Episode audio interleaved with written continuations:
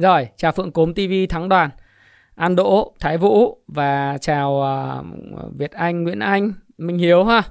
Rồi chúng ta đi vào đề ngay, bởi vì tôi nghĩ rằng các bạn đợi cũng rất là lâu rồi. À, chào Lê Xuân Lân Trần. Hiện nay có khoảng bảy trăm ba mươi sáu anh em đang xem livestream của Thái Phạm, và hy vọng rằng là cái con số xem vào buổi tối nó sẽ nhiều hơn. Thế thì cái chủ đề này nó xuất phát từ cái câu chuyện của cái phần một, đó là người giàu chết trên đống tài sản, mà tôi đã làm cách đây khoảng mười một tháng trong cái danh sách phát uh, chứng khoán a bê xê đấy, uh, bất động sản a bê xê. Thì thực ra cái phần mười ba của chứng khoán a bê xê thì tôi cũng nói về cái nguy cơ của cái nợ trái phiếu bất động sản, và nó có thể trở thành một cái bom nổ chậm trên nền kinh tế cách đây khoảng hai năm rưỡi. Lúc đó thì thực tế ra thì mình đã nhìn thấy cái vấn đề rồi. Sau đó thì cách đây mười một tháng thì thì tôi cũng nói lại một lần nữa, và vô tình có nó thực sự vô tình cũng không đúng, nhưng mà cái video đấy thì cũng khoảng gần hai trăm nghìn lượt coi. Và một số những cái anh chị, những cái người mà có đầu tư bất động sản, và thậm chí là các cái cổ phiếu bất động sản vào thời điểm đó, thì mọi người đều rất là đồng tình, và mọi người take profit, à, chốt lời. Và mọi người nói rằng là nhờ cái, cái, cái, cái livestream và cái video đó thì mọi người, và những cái sợ trải nghiệm mà tôi có chia sẻ về cái chu kỳ của hai nghìn không trăm lẻ chín và tháng mười năm hai nghìn không trăm lẻ chín cho đến khoảng năm hai nghìn không trăm mười bốn. Đấy thì tôi cũng chia sẻ cái thực, thực tâm, thực lòng về cái chuyện mà tôi đã trải qua, để lúc đó thì anh em, các anh chị có theo dõi và sau đó đã có những hành động. Một số anh chị thì lúc đó không có tin vào cái câu chuyện là bị chết trên đống tài sản. Một số người còn nói rằng là, tôi nhớ chị in trong cái livestream đó thì tôi có nêu ra một cái thí dụ là của một cái ông anh tôi quen biết ở chỗ thành phố Thủ Đức. Cái nhà của ông là mười hai tỷ. Và cái lương của ông chỉ có hơn tám triệu rưỡi làm ngành điện thôi. Đấy, thì ông mua lúc ba tỷ rưỡi, tự dưng giá ảo nó đẩy lên mười hai tỷ, và ông cảm giác là ông rất là giàu. Nhưng tôi mới bảo, tôi nói chuyện cà phê giữa hai anh em ở bên đường Đỗ Xuân Hợp, tôi mới bảo là thực ra thì cái, cái việc giàu của anh nó ảo lắm, bởi vì anh không có dòng tiền. Anh có bán nhà đấy, anh, anh đi mua cái nhà khác đâu mà anh giàu. Và cái quan trọng nhất là anh phải cải thiện cái thu nhập của mình, chứ còn bây giờ anh dựa vào cái thông tin là nhà của anh nó lên mười mấy tỷ, bởi vì ở ngay cái khu đô thị, nó có một cái khu đô thị lớn ở ngay dưới chân của cái uh, cao tốc, hình như là của Masterize thì phải. Thì đấy, nó đẩy giá lên uh, tầm cả trăm tỷ một, một căn biệt thự, mấy chục tỷ một căn. Nó làm cho tất cả khu vực đồ, đường Đỗ Xuân Hợp ở Liên Phường nó đẩy giá lên một cách rất là ảo. Thế thì tôi có nói chuyện là bây giờ anh có bán được đâu. Mà nhiều người giao bán cái nhà, ví dụ bề ngang của anh có năm mét, anh bán mười hai tỷ rưỡi, ai mua. Thế thì tôi có chia sẻ thế, và tôi nói là nếu anh bán được thì bán ngay đi. Thì, thì uh, ông không bán. Nhưng mà cũng nghe là bởi vì thực tế ra thì, thì cái dòng tiền của ông cũng vẫn cứ vậy thôi.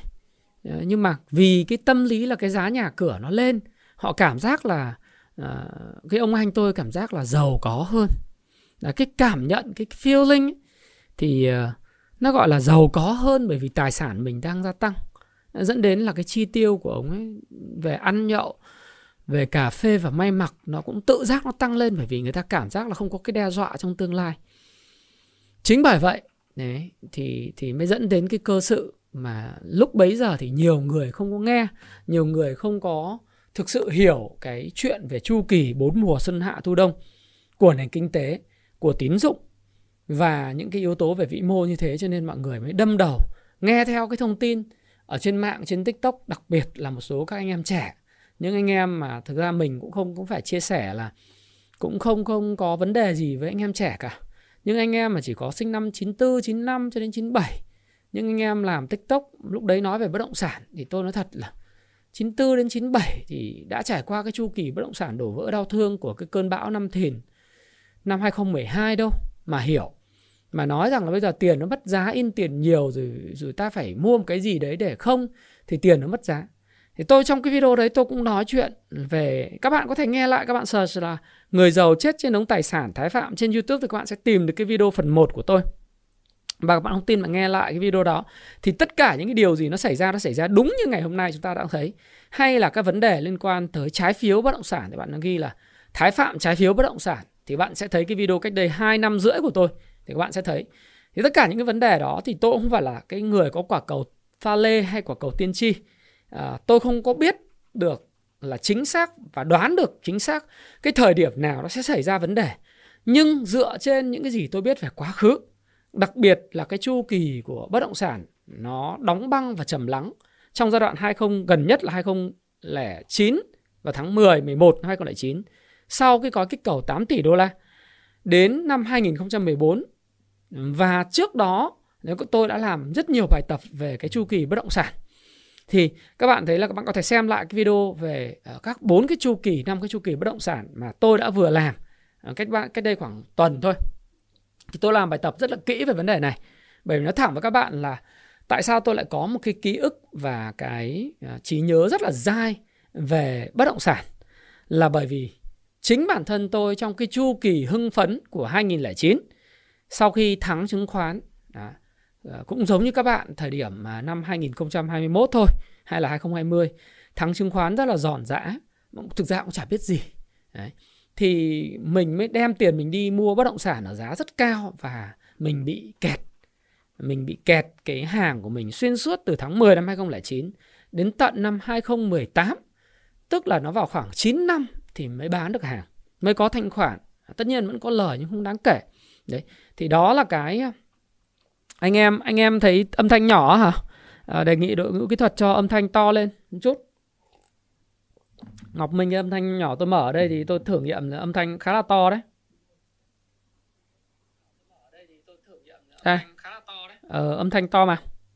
Rồi. Đấy thì uh, chính bản thân tôi khi mà tôi có cái trải nghiệm như vậy, cho nên là tôi rất là cẩn trọng. Và trong giới bạn bè thì à, tôi đã thấy, à, như tôi có chia sẻ với bạn trong cái video cách đây khoảng một tuần và thứ năm tuần trước, thì trong giới bạn bè mà sau này tôi có cơ hội được chơi với lại các anh em ở trong Phú Mỹ Hưng và những người giàu, thì mình mới thấy rằng là trong lúc mình khốn đốn nhất thì những người siêu giàu lại là những người giàu hơn. Đấy. Họ lại, nếu các bạn xem các cái video short mà đội kỹ thuật của tôi đã cắt và đưa lên TikTok của tôi, các bạn có thể đăng ký TikTok của Thái Phạm nếu mà các bạn thích xem những cái video ngắn. Còn uh, những cái video dài thì các bạn có thể xem mà lúc mà làm việc nhà hoặc lái ô tô, bạn có thể nghe Thái Phạm nói. Thì thế là là tôi hiểu là trong lúc khủng hoảng thì thực sự khủng hoảng bất động sản, uh, những cái người mà thâu tóm được nó thì không phải là người nghèo, cũng chả phải là người trung lưu, không phải là người thu nhập bình dân. Bởi vì thực ra giá bất động sản nó có đóng băng, nó có giảm bốn mươi đến năm mươi phần trăm thì những người mà trung bình, những người mà thu nhập thấp cũng không mua được, bởi vì lãi suất rất cao. Và thứ hai nữa là cái thu nhập của họ bấp bênh, họ cũng chả có thể có cái nguồn thu nhập hàng tháng. Ở đây tôi nói là income flows, cái, cái cash flow, cái income flow hàng tháng để mà có thể trả cái nợ gốc và lãi. Thành thử ra là cái việc khi mà bất động sản trầm lắng và xuống, xuống giá rất là mạnh trong cái giai đoạn từ hai không một không đến hai không một ba tại uh, Hồ Chí Minh, tôi nghĩ cả Hà Nội nữa, thì những người siêu giàu, những người cầm được nhiều tiền và có những cái business ổn định thì họ đã tung tiền ra, họ mua bắt đáy giá thấp. Và tôi có kể là cái anh bạn đại gia của tôi ấy, anh mua mười mấy căn biệt thự tại Phú Mỹ Hưng. Đấy. Sau đó thì uh, thậm chí là ở trên cái chung cư Khánh Hội hai, Khánh Hội ba, lúc đấy tôi nhớ thì chỉ khoảng tầm mười lăm, mười bốn, mười lăm triệu, mười sáu triệu một mét vuông thôi. Ở ngay quận tư, đi sang quận nhất thì có khoảng mười phút. Đấy.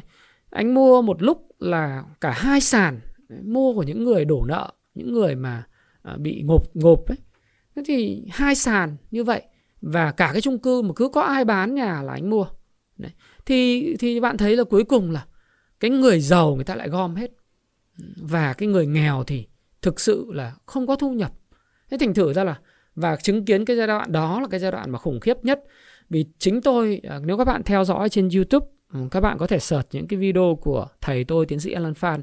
Trong cái ngày hội đầu tư của tôi, cái ngày hội đầu tư xin lỗi của tôi, của tiến sĩ Alan Phan và, và Investor Day, thì tôi có ngồi dưới và cũng là một trong những người mà à, cùng anh em mà trợ lý để mà à, running up, running, không phải là running up, điều cũng không phải điều hành, nhưng mà đại khái là chạy cho chạy cho cái cái cái cái, cái việc mà phục vụ cho cái cái Investor Day đó, ngày hội đầu tư. Và chúng tôi có một cái cơn bão năm Thìn mà tôi trải qua những giai đoạn đó nó rất là khó khăn, kể cả kinh doanh lẫn đầu tư. Thì cái ký ức đọng lại của tôi, và đặc biệt với những cái gì tôi đầu tư của bất động sản trong giai đoạn của hai nghìn không trăm lẻ chín cho đến hai nghìn không trăm mười tám, nó đóng băng lại từ hai không thực ra từ hai nghìn không trăm lẻ chín đóng băng hết hai nghìn không trăm mười sáu, vẫn không có giao dịch và thanh khoản, giá gần như đứng yên. Thì đó là lý do tại sao mà tôi đến với cái chủ đề mà xin thưa với các bạn, đó là chết trên đống tài sản. Để chết trên đống tài sản là cả một vấn đề. Là may thời điểm đó là tôi tôi mua, tôi không vay nợ. Nhưng mà sốt ruột lắm, bởi vì là từ tháng từ hai nghìn không trăm mười cho đến hết hai nghìn không trăm mười sáu, cái khu đất tôi mua là không tăng giá, thậm chí nó cứ đứng im, thậm chí có lúc nó giảm giá. Và nếu như uh, tôi không có cái cái cái tiền lương hàng tháng, tiền tiền thu nhập hàng tháng từ cái công ty cũ, thì có lẽ là tôi đã phải bán tống bán tháo những cái bất động sản mình có vào cái thời điểm khó khăn đấy rồi để nuôi gia đình. Đấy, đấy là một trong những cái điều mà à, tôi có cảnh báo cách đây chín tháng, mười một tháng. Và cả hai năm trước tôi cũng nói. Nhưng mà dường như là cái lời cảnh báo này nó cũng chỉ đến được với một số người. Thì thôi, happy cho một số anh em, anh chị mà đã coi Thái Phạm và theo dõi. Gần như các chị nhắn tin ấy, có chị và có anh lớn tuổi nhắn tin, anh nói rằng là theo dõi kênh Thái Phạm rất là chất. À, vì thực ra em nói, nói rất là thật tâm, nói thẳng. Và nhờ vậy mà chị cũng đã thoát ra khỏi những cái khoản đầu tư, rồi anh cũng đã không không bị dính lún sâu vào cái nợ nần. Và tôi cũng có liên tưởng đến cái cái ông đại gia kia rồi trong câu chuyện trên báo kể về cái anh Phước Sang. Đấy thì cũng cũng là một cái mà tôi nói lại lần thứ tư, thứ năm về cái chủ đề này, thì các bạn có thể Google ra. Thì đấy là cái điều mà tại sao tôi lại cứ chăn trở với lại cái người giàu chết trên đống tài sản và cái giải pháp. Và tôi cũng là người mà tôi nghĩ rằng là không phải là đầu tiên nói về chuyện uh, giải cứu hay là gỡ khó cho bất động sản tại thời điểm này. Xin thưa với bạn là tôi định làm một cái video uh, riêng về cái câu chuyện là chuyển đổi cơ cấu nền kinh tế Việt Nam từ phụ thuộc vào bất động sản sang tập trung vào sản xuất kinh doanh. Có dễ hay không? Để định thưa chuyện với các bạn trong vòng khoảng hai mươi phút, ba mươi phút. Nhưng mà à, tôi làm cái live stream này tôi nói luôn, bởi vì cắt ra thì nhiều quá. Vì này này, bạn nói là bây giờ một cái nền kinh tế mà chỉ phụ thuộc vào bất động sản là nền kinh tế chết. À, thực tế ra thì cái câu nhận xét đó, nó là câu nhận xét, nó đúng nhưng chưa đủ. Nó đúng là bởi vì không có quốc gia nào, tôi nói rồi, nó thịnh vượng chỉ nhờ về bất động sản. Nhưng mà một quốc gia thịnh vượng thì ngành bất động sản chắc chắn là phát triển. Tôi có những anh bạn à, người Hàn Quốc, là những cái người mà à, trước đây là quen biết trong công ty, hồi xưa làm công ty cũ. Rồi sau này ra, ra đường thì gặp nhau, có invest chung với nhau một vài các cái project, một cái vài cái dự án. Thì những anh bạn này, anh chia sẻ thực ra là tao mà làm kinh doanh. Nói thật với Thái rằng tao làm kinh doanh. Ông nói tiếng Anh ngọng ngọng thôi. Nhưng mà à, so với bạn tao ở Hàn Quốc, nó vừa làm kinh doanh và vừa đầu tư bất động sản, thì uh, bây giờ nó giàu hơn tao cả hai ba mươi lần. Đấy. Còn tao tập trung quá nhiều vào kinh doanh, tập trung quá nhiều vào, vào việc mở rộng và buôn xuất nhập khẩu. Đấy, tao cứ mở rộng, công ty tao cũng có tên tuổi, thương hiệu, dòng tiền tốt. Nhưng so với khối tài sản của tao với lại bạn bè khởi nghiệp, cái ông này lớn tuổi, bác này, bác năm nay sáu mươi mấy tuổi, tôi dịch là I you, tôi dịch là tao mày thôi cho nó thân thiện. Ông ngồi ông, ông, ông bên uh, mấy miếng thịt nướng và ý, tí rượu, soju thì ông có tâm sự thế. Là tao khuyên mày là nếu mà làm kinh doanh thì cũng phải nên có đầu tư thêm bất động sản. Bởi vì so với lại bạn bè của tao, đầu tư bất động sản và kinh doanh cùng lúc thì chúng nó bây giờ giàu hơn tao rất nhiều lần. Thế thì khi mà một quốc gia như Hàn Quốc là một quốc gia rất mạnh về kinh doanh, rất mạnh về marketing, rất mạnh về đi theo những xu hướng của thế giới và tạo ra những trào lưu về thời trang, trào lưu rất nhiều những cái trào lưu khác nhau, về phim ảnh, về thời trang, về công nghệ, xe hơi, rồi tàu, tàu biển. Họ tham gia rất sâu rộng vào chuỗi thương mại quốc tế và chính họ đầu tư rất nhiều vào Việt Nam. Ở trong cái lĩnh vực điện thoại, điện tử, họ lập ra những khu công nghiệp Bắc Ninh, Bắc Giang, rồi ở Thái Nguyên, hay là trong Sài Gòn này. Nhưng họ còn nói là bạn phải kết hợp giữa cái dòng tiền từ sản xuất với lại cái bất động sản. Cho nên tôi muốn chia sẻ thêm chứ không, không có phản bác anh em về cái câu chuyện là à, nó nếu mà nền kinh tế chỉ tập trung vào bất động sản thì là một nền, nền kinh tế không có gì đặc biệt. Và các bạn hay nói rằng là những người đầu tư bất động sản là có cái quần què gì đâu mà giỏi. Thực ra là như này này. Khi kinh tế và kinh doanh phát triển, công nghiệp sản xuất phát triển, công nghệ uh, phát triển, tri thức phát triển. Đấy. Cái nền kinh tế tri thức nó phát triển, nền công nghiệp về giải trí nó phát triển, thì xã hội sẽ tạo ra một lượng của cải vật chất rất lớn. Và bất động sản tăng giá nó là cái tất lẽ dĩ, dĩ nhiên của một cái nền kinh tế thịnh vượng về sản xuất. Và một nền kinh tế đúng nghĩa giống như Hàn Quốc hay giống như về Nhật Bản hay là thậm chí là Hồng Kông và Singapore, thì bạn sẽ thấy rằng là kinh doanh, kinh tế, thương mại, thương nghiệp, sản xuất nó phát triển thì bất động sản cũng tăng theo và bền vững như thế. Đấy. Do đó thì nếu nói rằng là bất động sản không giúp ích được gì cho nền kinh tế thì chúng ta cần phải nhìn một cách tròn trịa là nó có giúp ích ít nhất là ở năm mươi cái ngành nghề khác nhau đối với lại cái việc mà tạo công ăn việc làm và tạo ra sự thịnh vượng của xã hội. Bởi vì bạn nhiều tiền quá thì bạn không thể đầu tư tập trung hoàn toàn vào chứng khoán, bạn cũng không bao giờ đầu tư tập trung vào gửi tiền tiết kiệm ngân hàng, hay là bạn giữ vàng hay giữ đô cả. Vàng chống vàng hóa, đô la thì chống đô la hóa. Thế bây giờ chỉ còn đưa vào đất. Đó là lý do tại sao mà cái đất Việt Nam nó cũng còn hơi ảo, rất là ảo. Nhưng nói một cách công tâm thì cái bất động sản nó sẽ luôn luôn là cái trục xương sống phát triển của một quốc gia cường thịnh về thương mại và sản xuất kinh doanh.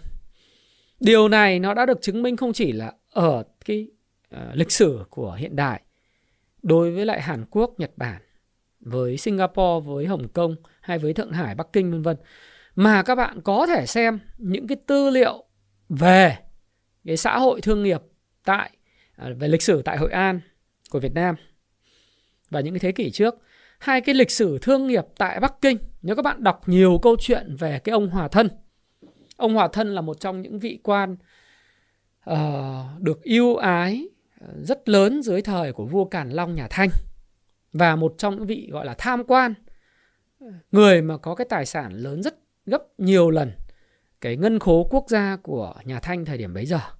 Thì bạn đã biết rằng là người Trung Quốc và đặc biệt những vị quan như ông Hòa Thân, nói thuần về, chúng ta nói thuần về kinh doanh thôi, chúng ta không nói về cái câu chuyện ông tham, ông có được những cái tài sản đó, mà à, chúng ta chỉ nói tập trung vào bất động sản và dòng tiền.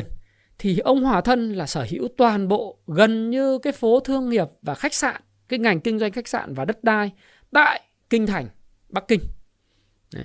Cho sau này ông ông ông ông Gia Long ông mất thì cái ông vua con của Gia Long mới trảm và lấy lại toàn bộ, thu lại toàn bộ tài sản của ông ông Càn Long ấy chứ.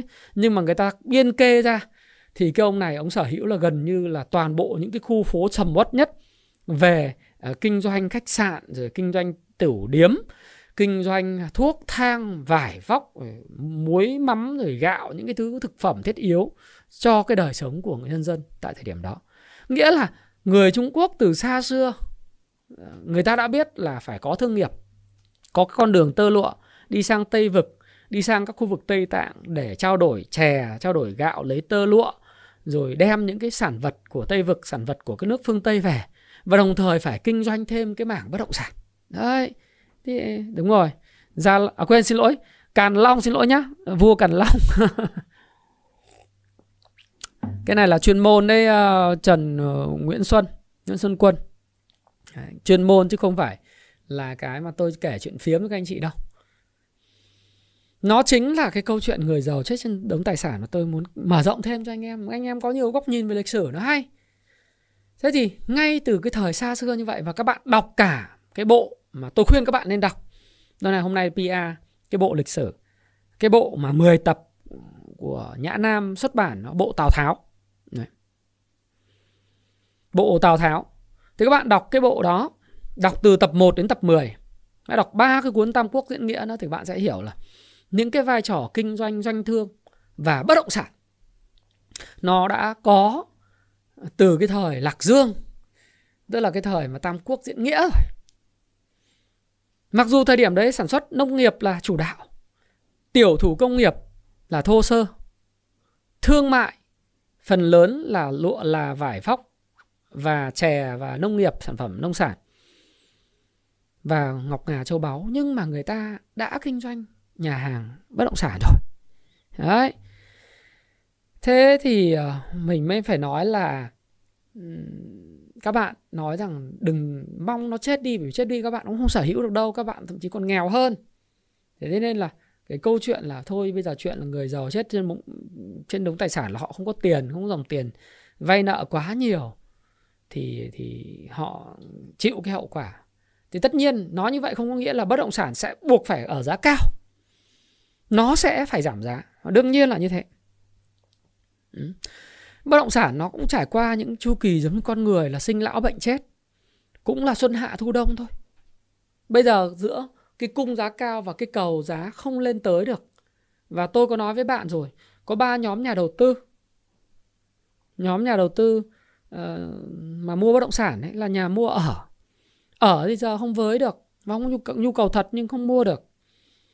Cái thứ hai là những người mua đầu cơ thì giá không lên, đầu cơ cái gì? Đúng không? Đầu cơ không ai mua giá rẻ cả.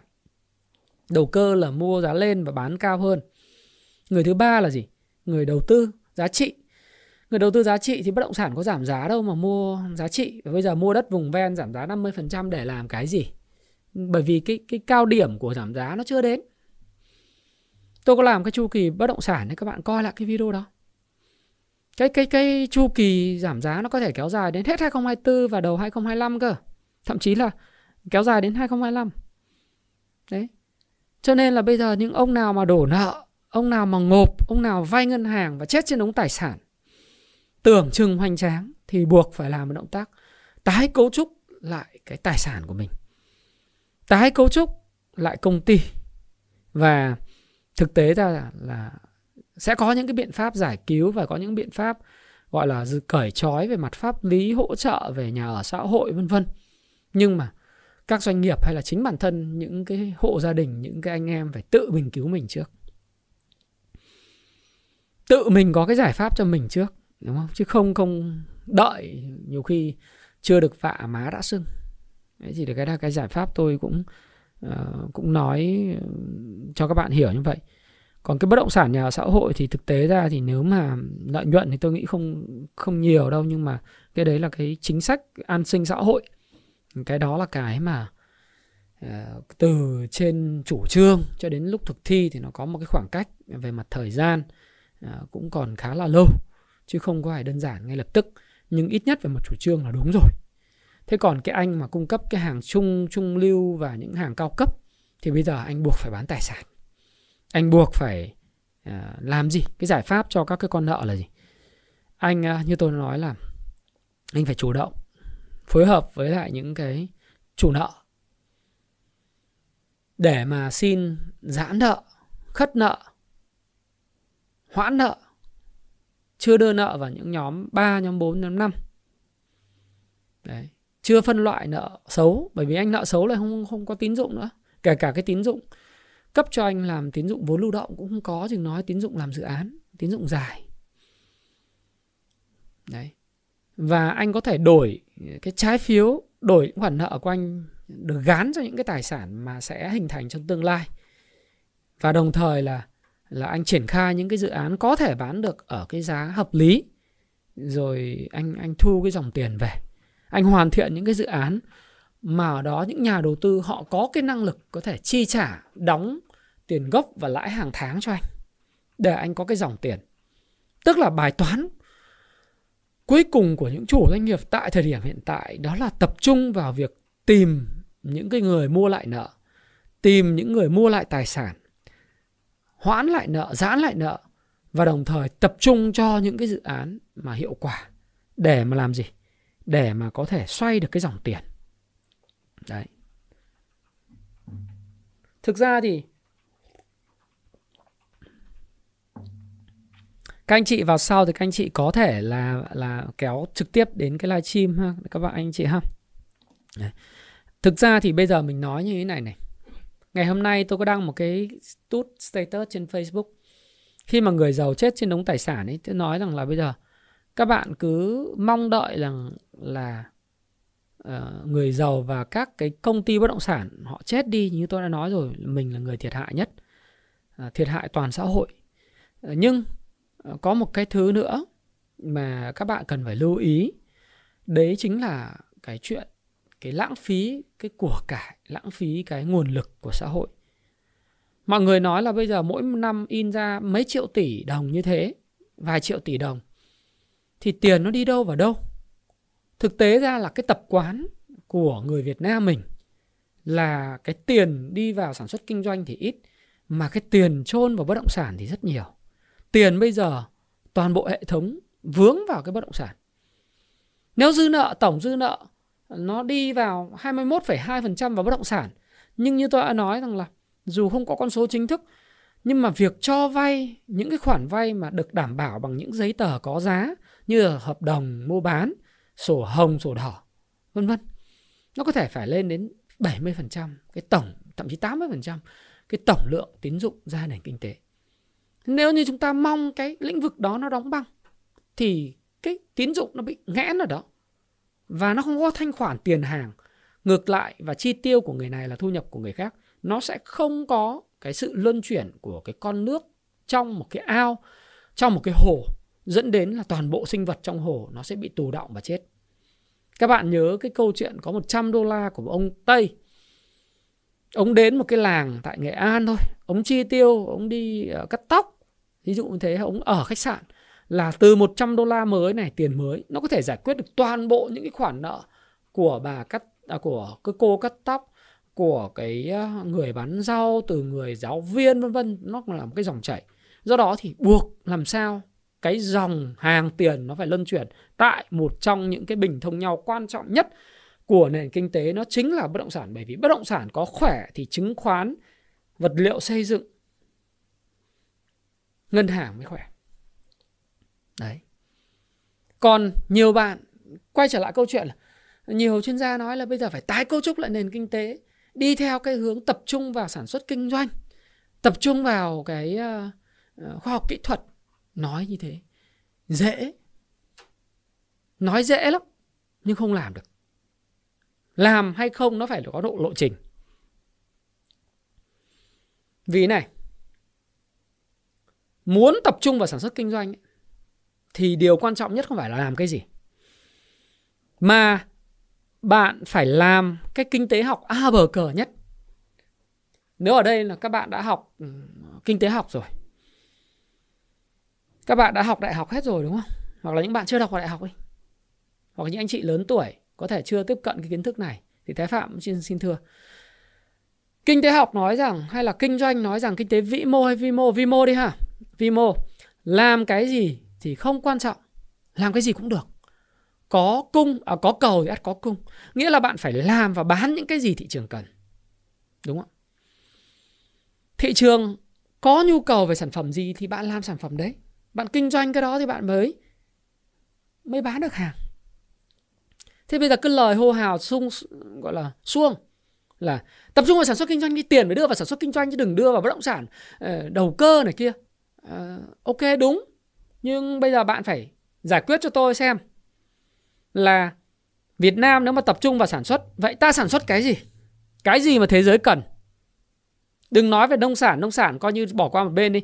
Cà phê, gạo, tiêu, uh, tiêu điều, cà phê, à, đúng không? Thủy hải sản, tôm gì, cá tra vân vân, xuất khẩu vân vân, thì những cái đó là cái mà truyền thống này, không nói, cao su, cao chiếc, không nói. Bây giờ mình nói về lĩnh vực công nghiệp đi. Thế giới cần cái gì mà Việt Nam sản xuất được mà thế giới này chưa có người cung ứng, hoặc cung ứng chưa đến nơi đến chốn để mà làm, và chọn cái lĩnh vực đó để tham gia vào thì mới thắng được. Chứ còn cứ thấy người ta sản xuất ô tô điện, mình đi sản xuất ô tô điện. Thấy người ta đi đóng tàu thì mình cũng làm quả đấm thép. Trong khi cái lợi thế cạnh tranh mình một chút xíu về công nghệ cũng không có. Bởi vì mình chưa phải đất nước đã đi lên từ công nghiệp hóa, không có ngành công nghiệp chế tạo mạnh về thép. Mà mình cứ làm những cái thứ mà cả thế giới bây giờ người ta cạnh tranh quá là đại dương đỏ ở trong đó. Và mình không có bất cứ lợi thế gì về vốn, về khoa học kỹ thuật, về con người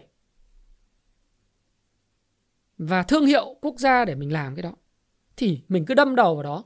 Thì tôi nghĩ là cái tiền mà thay vì đi Đi bảo là thôi cứ tập trung sản xuất kinh doanh thì thả các bạn đầu tư và trang hoàng các khu đô thị, nó còn ngon hơn rất nhiều so với chuyện bạn làm một cái thứ lãng phí, mất nhiều tiền, và nó giống như một cái hố đen, cứ đưa vào đó là bị chảy hết tiền ra. Nên nếu các bạn nói là Việt Nam mình làm mì gói xuất khẩu, cạnh tranh với Nhật Bản, với Hàn Quốc, làm những cái những mì sợi vân vân. Tất nhiên Việt Nam không phải đất nước sản xuất được cái nguyên liệu mì ngũ cốc tốt như là Ukraine hay là Nga, đúng không? Nhưng mà ít nhất mình có thể nhập về, mình chế biến, rồi mình làm những cái đó thì nghe chừng còn có lợi thế cạnh tranh. Chứ bây giờ đi làm cái ngành công nghiệp chế tạo, về đóng tàu, về xe điện, xe hơi xuất khẩu, là tôi không phải là người khinh thường những cái doanh nhân với tư duy lớn. Tôi là người rất ngưỡng mộ những cái người mà dám nghĩ, dám làm. Nhưng cái quan trọng nhất không phải làm việc khó, mà làm cái việc mà người khác cần mình làm. Trong người Nhật người ta gọi nó là Ikigai.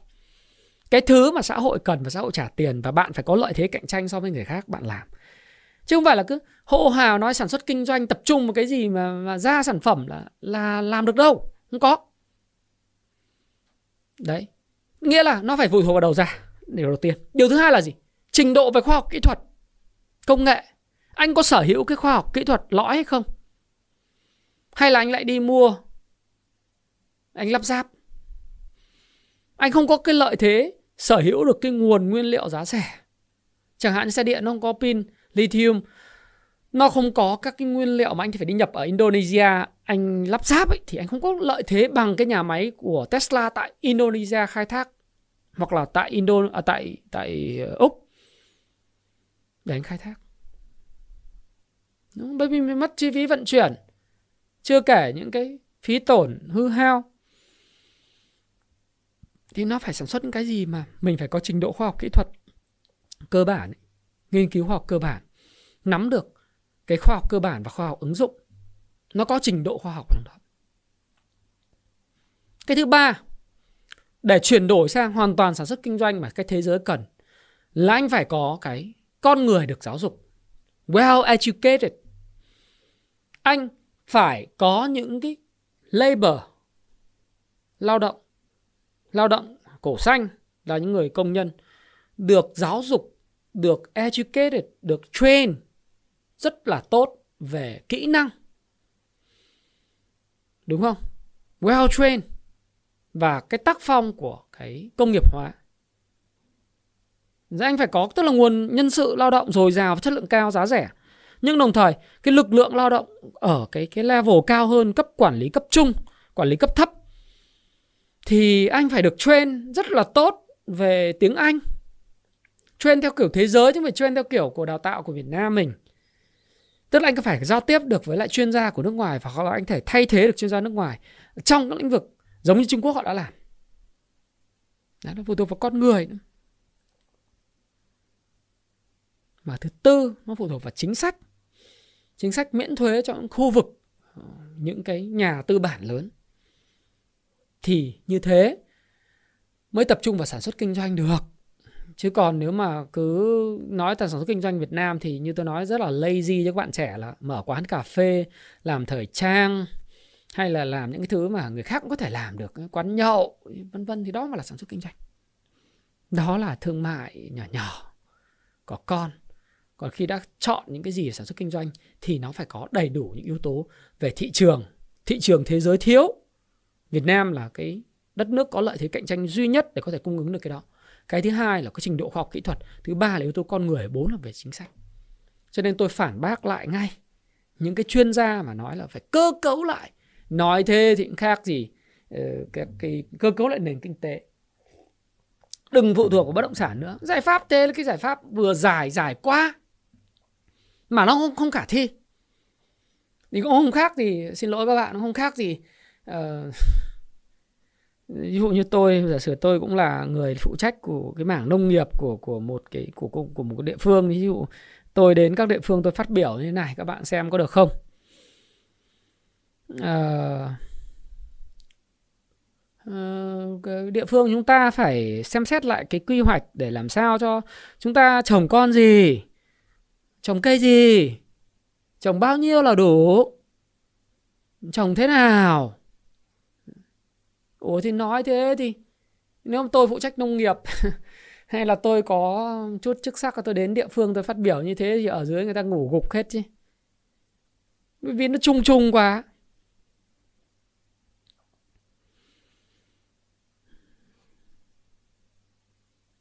Vâng, Đỗ Xuân Hợp mặt tiền đang ban giao bán nhiều giảm không ai mua đâu.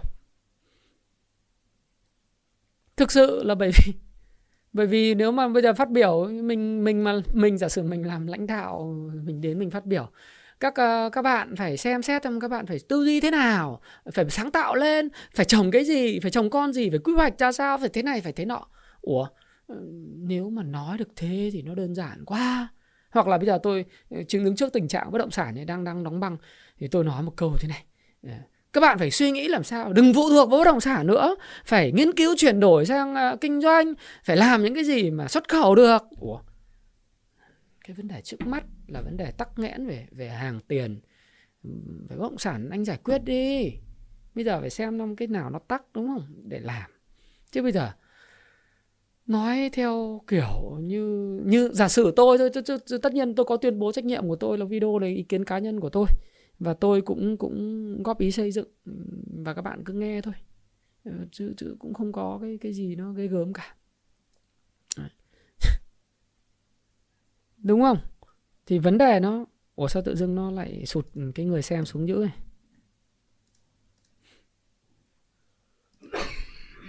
Đó, ok. Thế thì mình mình cứ thấy thế thì mình phải phải xử lý thôi, chứ còn mà bây giờ mấy ông lên YouTube hô hào bảo bây giờ phải chuyển đổi, chuyển làm sao được? Chuyển nó cần chiến lược mười năm, hai mươi năm.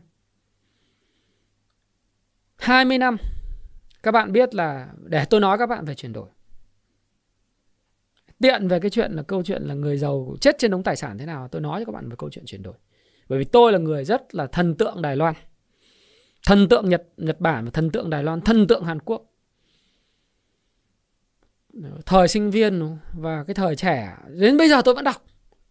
Tôi đọc rất nhiều chuyện về công nghiệp hóa tại Đài Loan, sản xuất tại Đài Loan, sản xuất tại Hàn Quốc và sản xuất tại Nhật Bản. Là trước rồi tôi làm về về công ty sản xuất tôi đọc nhiều. Cái ông Tưởng Giới Thạch lúc mà ông thua năm bốn chín không? Ông sang Đài Loan ấy, một mặt là được Mỹ giúp, nhưng mà cái thời đó là Đài Loan đã có chiến lược là mỗi một hộ gia đình là một công xưởng sản xuất. Họ tập trung vào sản xuất kinh doanh. Chiến lược của họ ngay từ thời điểm năm một nghìn chín trăm năm mươi, nhớ lúc đó xây dựng Đài Loan là tập trung vào hạ tầng, sau đó là mỗi một hộ gia đình là một hộ sản xuất kinh doanh. Mỗi một hộ gia đình phải sản xuất một cái gì đấy.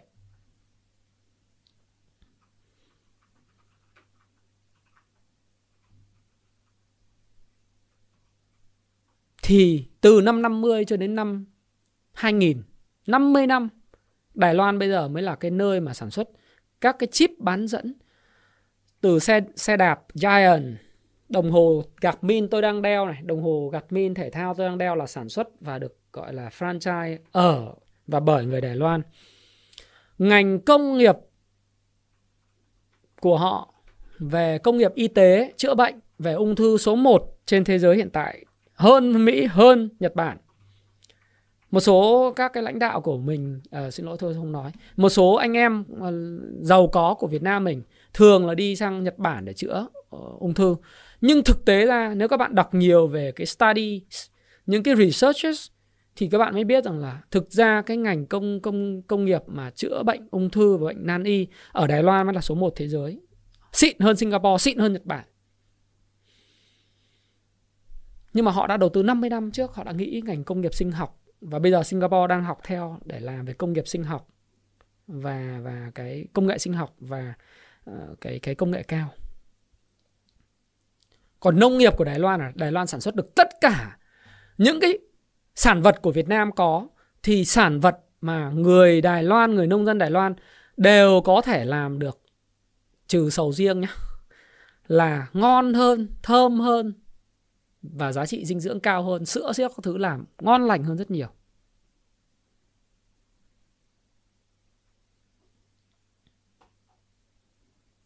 Đấy. Hàn Quốc cũng vậy, nó mất năm mươi năm.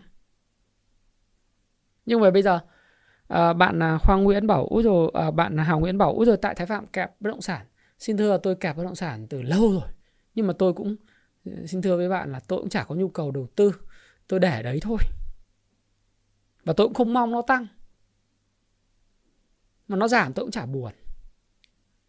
Tôi vẫn làm à, sản xuất kinh doanh bình thường. Nhưng mà tôi sẽ học theo người bạn của tôi, người Hàn Quốc, vừa sản xuất kinh doanh vừa đầu tư để có những cái dòng tiền. Bởi đây mình nói công tâm, chứ không phải là bạn muốn chuyển sang sản xuất kinh doanh bạn sản xuất được. Thế bạn thích thì bạn sản xuất thử hôm nào. Bạn xem. Còn cái tôi còn một yếu tố nữa, yếu tố thứ năm ngoài cái chính sách ra là còn có cái trình độ quản lý của người chủ nữa.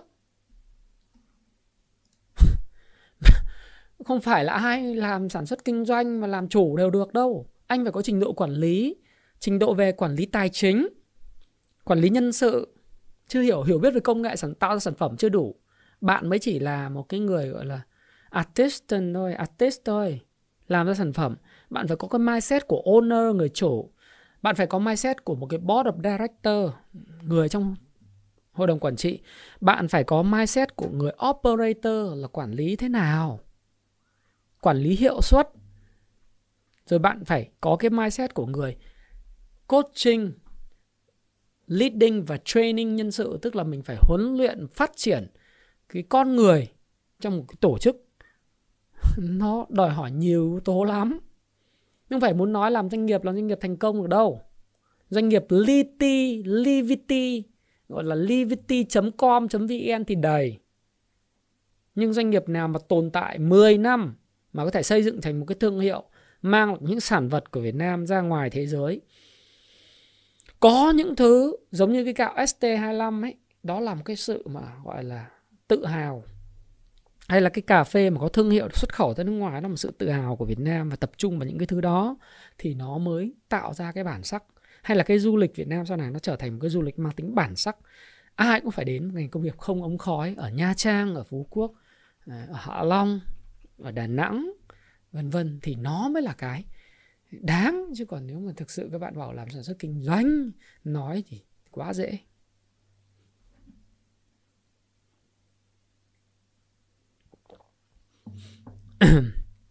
Để nói như vậy để các bạn có thể hình dung nhá. Thế còn bây giờ cái giải pháp thì tôi đã nói, giải pháp cho con con nợ thì nó là giãn nợ, tái cấu trúc nợ, bán sàn tài sản, tập trung vào những thứ có thể tạo ra dòng tiền và tập trung vào những thứ mà nó mất đi dòng tiền của mình. Đấy là lời khuyên dành cho những cái người lãnh đạo của các cái công ty bất động sản.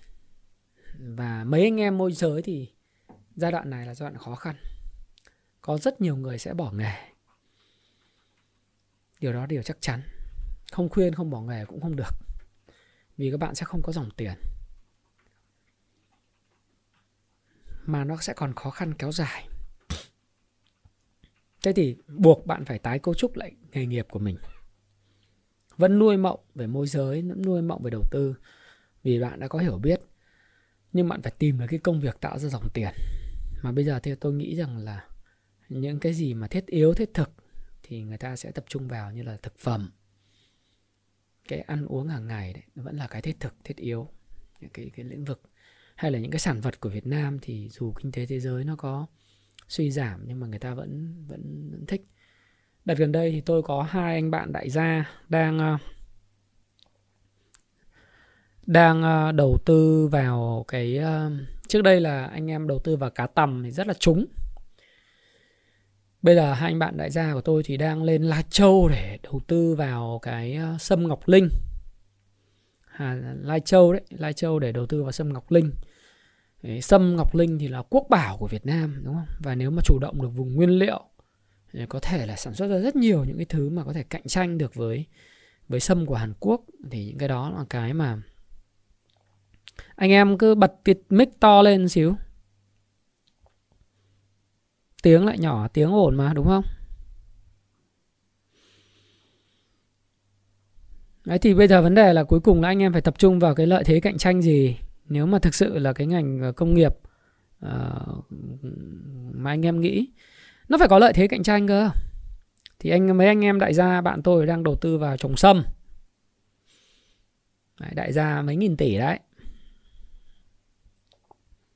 Còn nếu mà anh em mà tập trung vào thực phẩm là cái cái mà tập trung vào cái ăn ấy, bao giờ cũng là cái mà quan trọng nhất. Học hành, học hành thì cũng là cái thứ quan trọng. Trứng cháo thì nữa nói. Còn nếu mà anh em mà đang có công việc thì giữ vững cái công việc hiện tại. Làm cho cái công ty nó nó nó phát triển lên. Giữ vững cái cái cái nghề của mình. Giờ mình nghĩ là khó kiếm được công việc mới lắm. Mà kiếm cái lương nó không cao đâu. Khi mà cái cái thu sản xuất nó thu hẹp trở lại này. Bây giờ đuổi còn dễ chứ đâu tuyển mới. Hiếm công ty tuyển mới lắm. Ừ. Còn về về heo thì nó cũng xuống giá về ông. Sầu riêng thì các bạn hỏi tôi là tập trung ai à, tập trung đầu tư vào sầu riêng thì sầu riêng có sợ bị bị thừa không? Thì xin thưa với bạn là sầu riêng thì sẽ không thừa đâu. Sầu riêng nó khác với cái cam. Cam nó bị sâu bệnh nó phải chặt. Sầu riêng thì cái thị trường tiêu thụ xin thưa với bạn là sợ sợ là bạn không có đủ đất để trồng thôi và không có đủ kỹ thuật để canh tác thôi. Sầu riêng thì cái thị trường tiêu thụ tại uh, Trung Quốc ấy, nó quá lớn ấy. Bạn biết là hiện nay thì không phải người Trung Quốc nào cũng đã ăn sầu riêng. Mới chỉ có một cái tỉnh Quảng uh, Tây, Quảng Đông người ta nhập sầu riêng Việt Nam thôi. Mà Quảng Tây, Quảng, Quảng Tây, Quảng Đông thì nó đã lớn gấp ba lần. Hai cái tỉnh đấy nó dân số nó đã lớn hơn ba lần dân số Việt Nam rồi. Uhm. Thì, thì anh em mà tập trung. Tôi có mấy anh bạn đi trồng chanh dây xuất khẩu Trung Quốc ấy, xuất khẩu sang Nhật, châu Âu thì rất là thịnh. Trồng thêm sầu riêng nữa thì.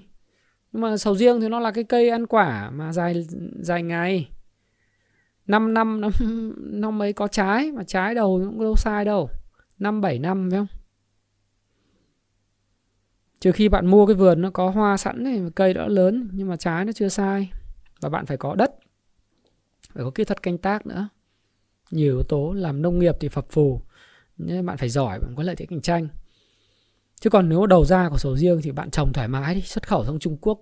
Tôi nói là người Trung Quốc mà một tỷ tư dân mà ăn sầu riêng thì mà, mà cái vùng này thì Nhật Bản hay là Trung Quốc họ cũng không trồng được. Trồng ít nó không sai. Đài Loan cũng không trồng được. Cái khí hậu thổ nhưỡng nó không phù hợp. Chứ khu vực ở phía phía Nam này, Tây Nguyên này, Bảo Lộc rồi trở về phía Nam thì phải trồng được thôi. Và Thái Lan nó thứ trồng được. Malaysia các thứ. Durian, durian thì, nó, nó, thì cái đấy là cái sản vật mà, mà khó có thể có sự cạnh tranh thì chỗ khác.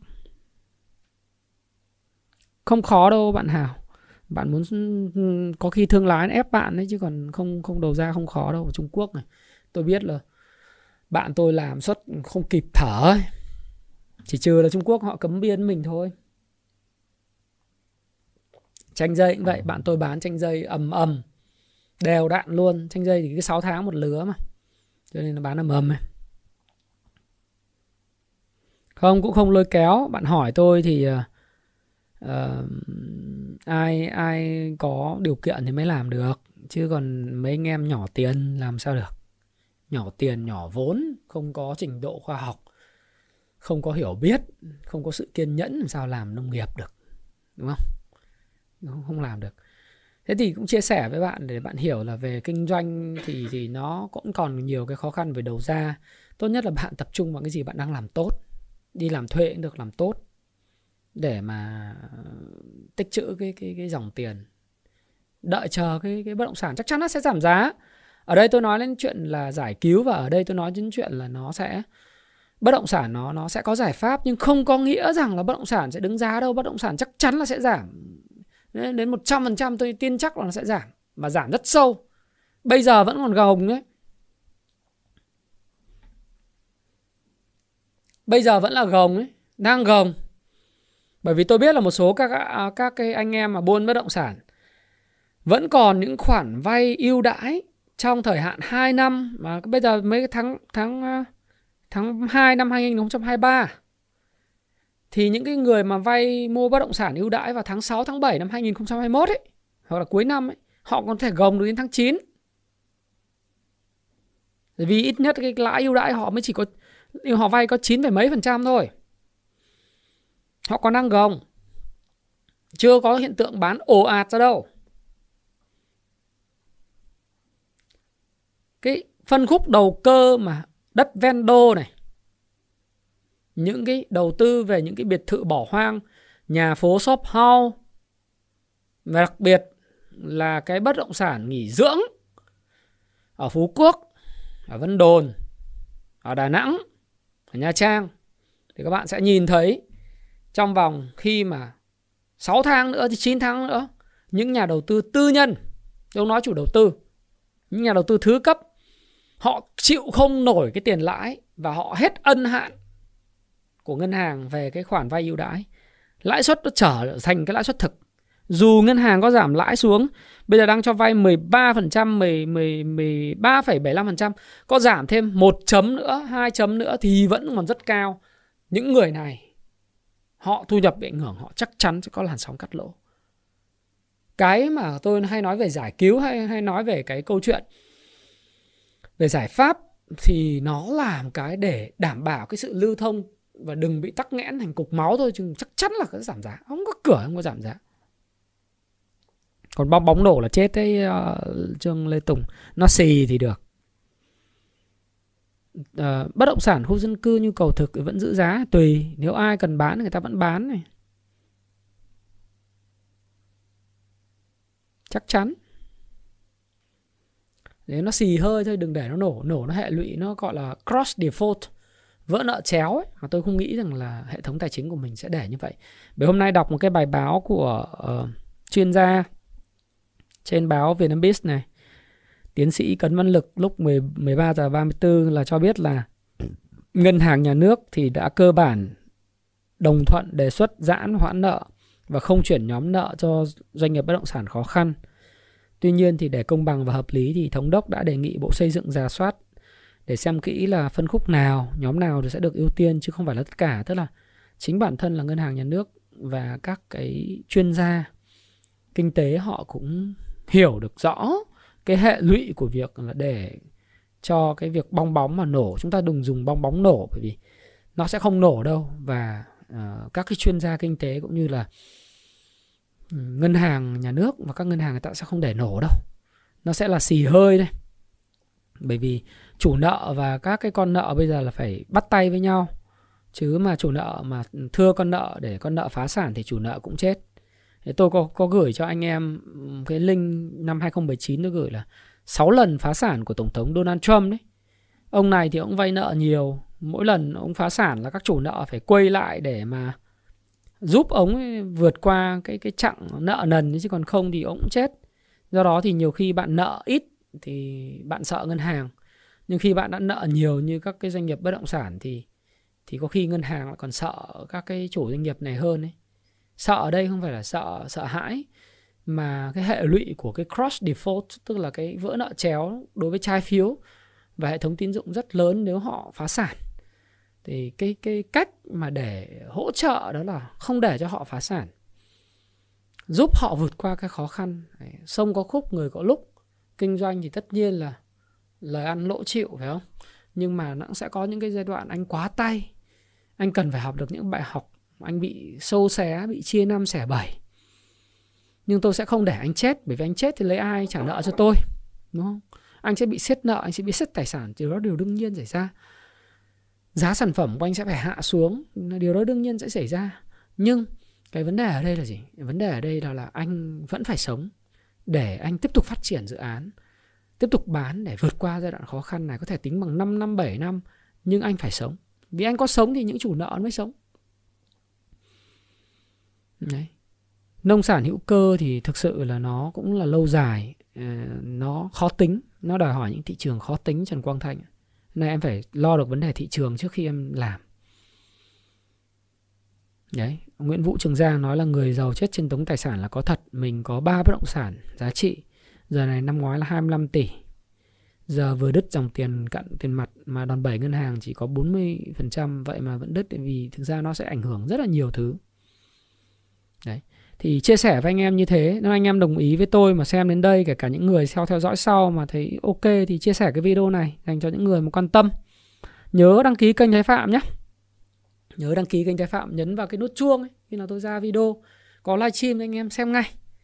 Thế đấy là cái mà một tiếng ấy, chia sẻ về người giàu chết đống tài sản. Bây giờ Q and A ba mươi phút về chứng khoán. Về chứng khoán thì anh em bảo nói nhiều rồi, nhưng mà đặc sản thì vẫn là phải chứng khoán, thì vẫn phải nói một tí cho anh em có thêm những cái thông tin. Trong năm nay đã nên mua dài hạn Hòa Phát chưa? À, câu hỏi này khá là phổ biến. Nhiều người thì à, cũng mê Hòa Phát. Thực tế ra thì à, đối với Hòa Phát ấy, thì cái vùng định giá này ấy, theo tôi thì nó không còn hấp dẫn nữa. Hiện nay thì cái P trên B hiện tại nó là một phẩy ba. Tôi không đợi ý P trên E. Và Hòa Phát thì nó đã tăng từ vùng đáy là mười hai, đúng không? Nó đã tăng đến thời điểm này, có những thời điểm nó tăng gần gấp đôi lên chín mươi phần trăm, và bây giờ nó đang tăng là khoảng bảy mươi lăm phần trăm. Thì ở vùng này có thể nói rằng là giá này đã là phe với Hòa Phát rồi. Nghĩa là nó không còn rẻ và cũng chả đắt. À, tuy vậy thì cái pê e có thể thời gian tới sẽ lên rất cao. Đặc tính của các công ty chu kỳ là vậy. Thì các bạn cứ nhìn tới cái kết quả kinh doanh của quý một. Các bạn đã nói rằng là kết quả kinh doanh quý một của Hòa Phát thì nó cũng đã phản ánh vào giá chưa? Thì theo tôi là nó chưa phản ánh đâu. Mà có thể đã phản ánh kết quả kinh doanh của quý một, nhưng kết quả kinh doanh của quý hai thì chắc chắn là chưa phản ánh. Mà các bạn dựa vào cái tình trạng bất động sản. Nếu không khơi thông được cái dòng chảy xây dựng và cái dòng hàng, thì xin thưa là các doanh nghiệp thép, kết quả kinh doanh của quý hai, tôi, tôi chưa nhìn đến quý ba. Tôi mới nói đến kết quả kinh doanh quý một và quý hai thôi. Nó sẽ rất là rất kém. Thậm chí là nếu không khơi thông được thì cái quý ba thì kết quả kinh doanh của thép nó còn đi xuống nữa. Còn tất nhiên với một cái cổ phiếu nó giá trị nó rất sâu thì nó sẽ có người bắt đáy và có những hồi phục kỹ thuật. Nó liên quan đến nhiều cái yếu tố, liên quan đến repo, à, cổ phiếu của các cái người chơi lớn tại các ngân tại các cái công ty chứng khoán bị bán kho rồi kéo lên vân vân. Nhưng đến một cái lúc nào đó thì nó cũng không còn động lực để tăng. Thì động lực tăng vừa rồi của Hòa Phát đấy là sự mở cửa của nền kinh tế Trung Quốc, giá thép tăng khoảng mười phần trăm. Nhưng cái thị trường bất động sản Trung Quốc hiện nay còn rất nhiều cái hệ lụy chưa giải quyết được và họ phải cứu. Tôi có chia sẻ đấy. Tôi là một trong những người đầu tiên nói cần phải giải cứu và gỡ rối cho bất động sản. Và ủng hộ quan điểm này mạnh mẽ. Trước đây tôi là người đầu tiên, một trong những người đầu tiên nói chính xác như thế. Phản đối cái câu chuyện là Ponzi trái phiếu. Thì bây giờ không phải là ủng hộ Ponzi trái phiếu. Vẫn rất là against chuyện đó. Vẫn rất là chống cái chuyện Ponzi trái phiếu. Nhưng mà là một trong những người nghĩ rằng là bất động sản cần phải có cỡ gỡ rối. Và ủng hộ nhiệt tình cái quan điểm này. Bởi vì chúng ta cứ nhìn bài học của Trung Quốc, cái thị trường nó trì trệ, nó ảnh hưởng cái, cái, cái sức mua của dân như thế nào. Người dân lao đao. Thì cái ngành thép Trung Quốc nó cũng chưa khá lên được đâu. Đấy, nó là hiệu ứng tâm lý. Thế thì cái vùng giá này theo tôi là nó vùng giá phe của Hòa Phát. Ít nhất đến hết tháng tư. Nên sau đó thì nếu mà kết quả kinh doanh quý hai nó còn đi xuống nữa thì, thì chưa biết chuyện gì xảy ra. Thì, thì nếu bạn hỏi tôi là có tích trữ chưa thì là tôi tôi sẽ không tích trữ những cổ phiếu chu kỳ này. Làm gì xuất khẩu được sang Ukraine Ukraine làm sao mà đã xuất khẩu được sang Ukraine Ukraine bạn phải hiểu một cách thực dụng là cái cảng Ukraine bây giờ còn đang xin hạn ngạch để xuất khẩu cái lúa mì. Nga họ kiểm soát hết cái biển đen thì xuất khẩu cái gì, mà bây giờ còn đang đánh nhau, đã tái thiết đâu mà xuất khẩu sang. Mà tái thiết thì cũng không đến công chuyện của mình. Các cái tập đoàn của Trung Quốc, tập đoàn xây dựng của Mỹ và Âu Châu, và nên nhớ là, là tập đoàn xây dựng của Mỹ và Âu Châu nó sẽ được ưu tiên tại Ukraine. Người dân Ukraine là chuộng những thứ gì thuộc về phương Tây. Đấy, chứ không, không có chuộng những cái mà của Trung Quốc hay của châu Á đâu. Đấy. Cái uh, khác bê rờ thì nó sẽ vẫn ổn định, và theo tôi thì tôi nghĩ là với cái định giá hiện tại của bê rờ thì nó là rẻ, quá rẻ. P trên B bằng một lần. Đừng nói pê e, tôi nói P trên B thôi. Vốn hóa của một công ty hiện tại mới là khoảng bốn mươi chín nghìn chín trăm mười tám tỷ. Như tôi nói rất nhiều lần, cái công ty này chiếm ba mươi lăm phần trăm thị phần xăng dầu cả nước. Lợi nhuận bèo một năm. Đừng nói năm ngoái, bây giờ chúng ta đừng nói với cái, cái năm đã qua, phải không?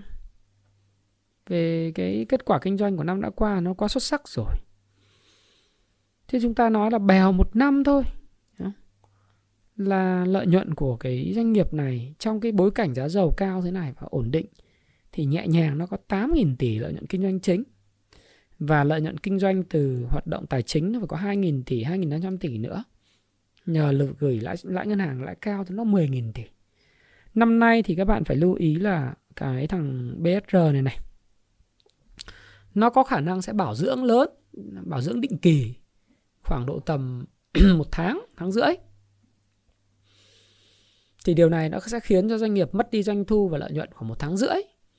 Nhưng mà trong cái kịch bản base case của tôi, dựa vào những cái giá dầu lịch sử của những năm trước, và hiện nay bê rờ không nợ đồng, đồng lãi ngân hàng nào, thì tôi tự tin rằng năm nay các bạn cứ ghi lại cái live stream này. Tôi nghĩ rằng bê rờ lợi nhuận sau thuế, kể cả trong trường hợp overhaul, tức là bảo trì bảo dưỡng lớn, thì nó cũng phải tầm bảy nghìn tỷ lợi nhuận sau thuế, bao gồm lợi nhuận hoạt động và lợi nhuận tài chính. bảy nghìn tỷ với ba tỷ mấy cổ phiếu đấy thì nó sẽ rơi vào khoảng ba tỷ một cổ phiếu thì nó sẽ rơi vào khoảng hai nghìn ba trăm đồng một cổ phiếu e pê ét. hai nghìn ba trăm thì pê e bây giờ mới bảy, sáu, bảy, quá rẻ. Fair value theo vùng tắc nghẽn. Đây mình nhìn, nếu mà bê rờ nó hình thành xong cái mẫu hình hai đáy và nó trên đồ thị tuần ấy, hình thành xong mẫu hình trên đồ thị tuần thì đáy một hơi sâu rồi đáy hai xong, thì tôi nghĩ phe phe giá phe của bê rờ nó sẽ về về ít nhất là vào khoảng tầm hai mươi ba, hai mươi mốt cho đến hai mươi ba phe. Đấy. Nếu mà, mà mình nhìn ở giá mười sáu này thì mình nghĩ là cái cái zoom tăng nó sẽ nhiều hơn là cái zoom zoom giảm. Đấy là cái chia sẻ của tôi. Còn ngắn hạn thì chả ai đi dự báo làm gì, tùy thuộc với dòng tiền.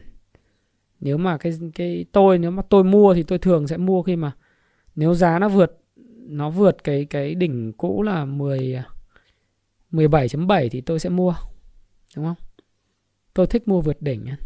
Tức là nó vượt qua cái vùng tắc nghẽn mười bảy chấm bảy, mười tám thì tôi sẽ mua. Còn vùng này tôi, tôi nếu mà các bạn mua payback time thì các bạn mua, nhưng mà tôi thì tôi tôi thích mua break hơn. Này thì tôi đợi là vượt cái đỉnh được tạo ra vào ngày hai mươi hai tháng hai là mười bảy chấm bảy, cái điểm cao nhất ấy. Vùng đó thì tôi sẽ mua. Đấy. Nên nhớ à, khi mà giải đáp phải thắc mắc về cổ phiếu thì xin tuyên bố miễn trách của tôi là tôi không có lợi ích và cũng không hô hào các bạn mua bán bất cứ một loại tài sản tài chính nào. Các bạn mua bán thì hãy chịu trách nhiệm cho quyết định của mình. Lời của tôi nói chỉ là tham khảo. À, bạn trên mười tám tuổi cả rồi. Tôi thì tôi mua theo kiểu đấy. Nó hình thành được cái... Đây, nếu mà thực sự là mẫu hình... mà nếu trên đồ thị ngày nó mẫu hình hai đáy cũng được. Mà mẫu hình cốc tay cầm cũng được. Cốc tay cầm nhỏ đấy. Thì sau khi hình thành cái tay cầm này này. Tay cầm. Thì cái cốc này nó bắt đầu từ tháng mười một cơ. Đúng không? tháng mười một năm hai nghìn không trăm hai mươi hai. Cái một cái đỉnh miệng là ba mươi tháng một. Đấy. Thì sau đó thì nếu các bạn mà có cái tay cầm hơi kéo dài một chút, tay cầm thành hai đáy nhưng mà tay cầm một đáy. Mà nếu mà nó lên thì nó sẽ bền hơn là cái tay cầm một đáy, đúng không? Thì nhẹ nhàng cái target của việc nếu mà nó vượt qua cái mười bảy chấm bảy này này thì ít nhất bạn cộng cho tôi khoảng hai mươi lăm đến ba mươi phần trăm. Theo sách là nó sẽ tăng khoảng độ tầm ba mươi phần trăm kể từ khi mà vượt đỉnh. Thì tôi thì thường mua lúc vượt đỉnh, hoặc sau khi vượt đỉnh xong nó sẽ pullback lại, test lại cái đỉnh đấy thì tôi sẽ mua và bổ sung. Đấy là cái phương pháp của tôi và cũng chia sẻ với bạn như vậy. Anh không thích cổ phiếu vê i ích và không bao giờ cầm dài hạn cổ phiếu chứng khoán nào cả. Banh sẽ phân hóa theo từng cổ Thái Hải Thanh. À, có thể là sẽ những cái banh tư nhân thì thì đợi xem ét tê bê bị e tê ép bán như thế nào. a xê bê thì vẫn tốt, đúng không? Vietcombank thì chưa chỉnh, bê i đê vê chưa chỉnh, xê tê giê thì chỉnh rồi, à, Liên Việt Postbank thì cũng đang trong quá trình thoái vốn của bên chỗ công ty giao nhận bưu điện. Thì thực ra là nếu mà nói là giống như em Quý Phú nói là khi tất cả khen tôi là đỉnh, tất cả chửi tôi là đáy thì cũng không phải đâu. Cũng tùy, đấy là theo tâm lý học đám đông, đúng không? vê i bê là một trong những cổ phiếu tốt.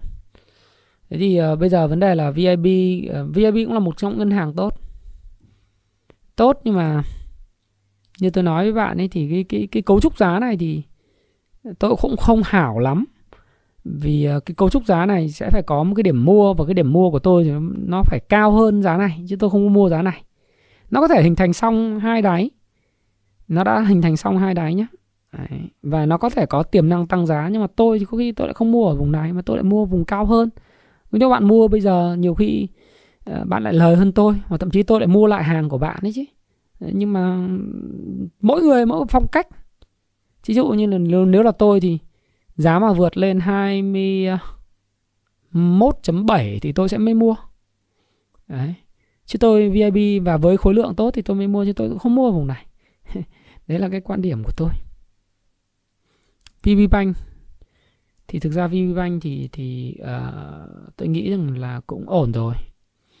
Có một cái về VPBank mà anh em cũng nên nhớ dùm tôi là cái nợ xấu mà hôm trước anh em xem mà là vi, cái, cái video, không phải nợ xấu mà cái nợ trái phiếu của VPBank ấy ở Novaland ấy là tám nghìn mấy trăm tỷ, tám nghìn rưỡi, thì thực tình là không bị đưa vào bảng cân đối kế toán của VPBank, mà toàn bộ cái khối nợ tám nghìn năm trăm tỷ đấy ở trái phiếu thì nó lại đưa vào cái bảng cân đối kế toán của công ty cổ phần chứng khoán VPBank Security. Đấy.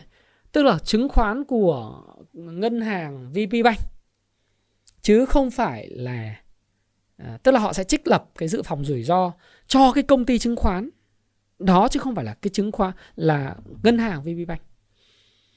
Đấy. Thì thì bạn nhìn vào bảng cân đối kế toán thì nó sẽ không hiện ra cái cái có thể nếu mà phân loại nợ, nếu mà không phân loại vào nợ nhóm ba cũng không nhìn thấy đâu. Nhưng mà kể cả có phân loại vào thì cũng không hiện ra. Do đó thì bảng cân đối kế toán của VPBank thì sẽ không bị ảnh hưởng gì. Là cái nhất. Cái thứ hai nữa là cái vấn đề của anh ép e Credit. Thì uh, tôi cũng kỳ vọng là cái ép e Credit thời gian tới có thể sẽ có những cái tái cấu trúc về chủ sở hữu, thí dụ như vậy. Và cấu trúc giá thì cũng nói lên những cái điều trong ngắn hạn thì cũng tích cực với lại VPBank. Nhưng mà mình phải hiểu là cái kỳ vọng đối với VPBank, và đừng mang cái kỳ vọng rằng là cái cục tám nghìn năm trăm tỷ vay nợ trái phiếu của Novaland nằm trong cái bảng cân đối kế toán của VPBank, không có đâu. Và bạn phân biệt dùm tôi là chứng khoán VPBank khác với lại chứng khoán vê pê ét. Cái chứng khoán vê pê ét là không có liên quan gì đến chứng khoán VPBank cả. vê pê ét chỉ là cái tên vê pê ét. Ví dụ như các bạn search một cái ông nào tên Thái Phạm mà trên YouTube, trên Facebook, trên TikTok, nhưng không nghĩa là tôi. Bởi vì nếu các bạn search tôi thì phải là Thái Phạm Tích Xanh. Tôi cũng là Thái Phạm, nhưng mà Tích Xanh nó phải có cái tích và tám trăm tám mươi chín người, người đăng ký mới là tôi. Thì cái người trùng tên vê pê nó không phải là chứng khoán của VPBank. Mà các bạn lên trên mạng các bạn search này, chứng khoán vê bê bê VPBank Securities, đó, chứng khoán của ngân hàng VPBank. Đấy là như thế, phải, phải hiểu thế.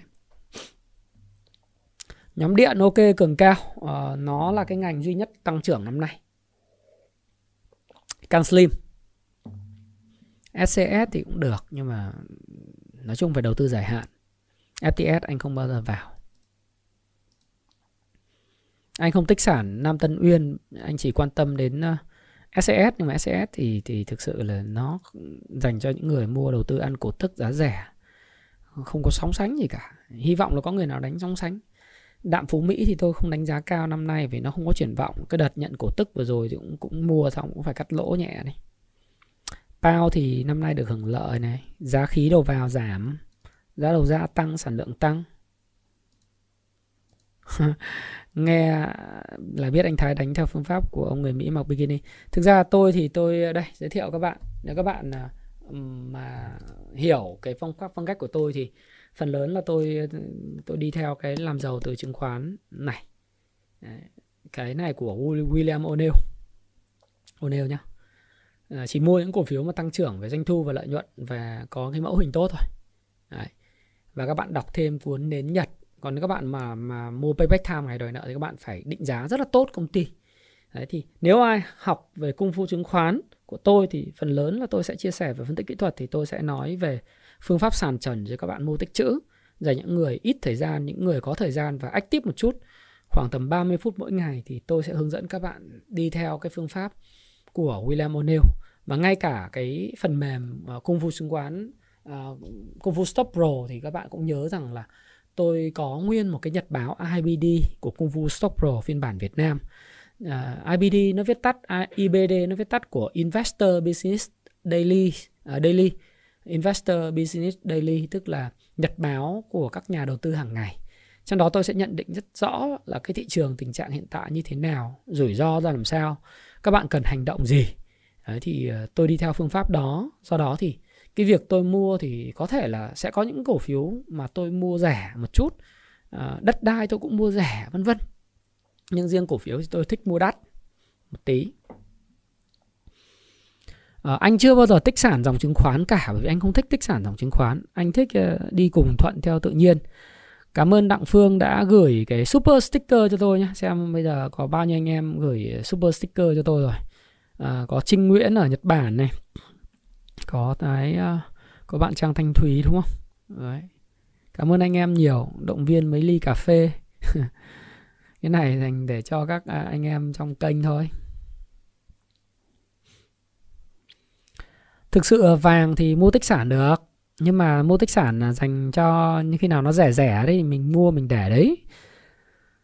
Tôi thì tôi thích cái tư duy của bác Phạm Đỗ Trí à, mà có chia sẻ trong cái hội ngày hội nhà đầu tư năm hai nghìn không trăm mười hai. Đấy là bạn phải uh, mua đại khái là mua lên một ít để mà phòng thân ở tầm trăm lượng. Được rồi. Uh, e i bê, à, ngân hàng Exim Bank. Exim Bank là một công ty hiện nay đang được định giá quá rẻ. Cái book value của Exim Bank hiện tại uh, P trên B nó cũng ở mức là hợp lý, nhưng mà nó còn rất nhiều yếu tố tiềm năng ở trong cái ngân hàng này, bởi vì nó không có dính trái phiếu. uhm. en tê hai thì nó là ngành năng lượng, ngành điện đấy, là con của pê a o. pê a o mà tốt thì en tê hai cũng tốt, hoặc ngược lại pê a o en tê hai tốt thì pê a o cũng tốt. Đấy. Là như thế. Tổng quan chung thị trường tại thời điểm hiện tại thì tôi tin rằng là thị trường đang lưỡng lự trong cái câu chuyện downtrend và sideways trong downtrend. Tức là nó đi ngang trong xu hướng giảm hay là nó đi là một cái xu hướng downtrend thực sự. Thực sự khi mà thị trường mà bị phá vỡ cái ngưỡng là một nghìn không trăm hai mươi điểm ấy, thì thị trường sẽ bước vào cái downtrend. Nhưng hiện tại thì thị trường đang đứng ở cái mốc là một nghìn không trăm ba mươi bảy, thì vẫn được coi là một cái thị trường ở trong cái khu vực gọi là sideways trong downtrend.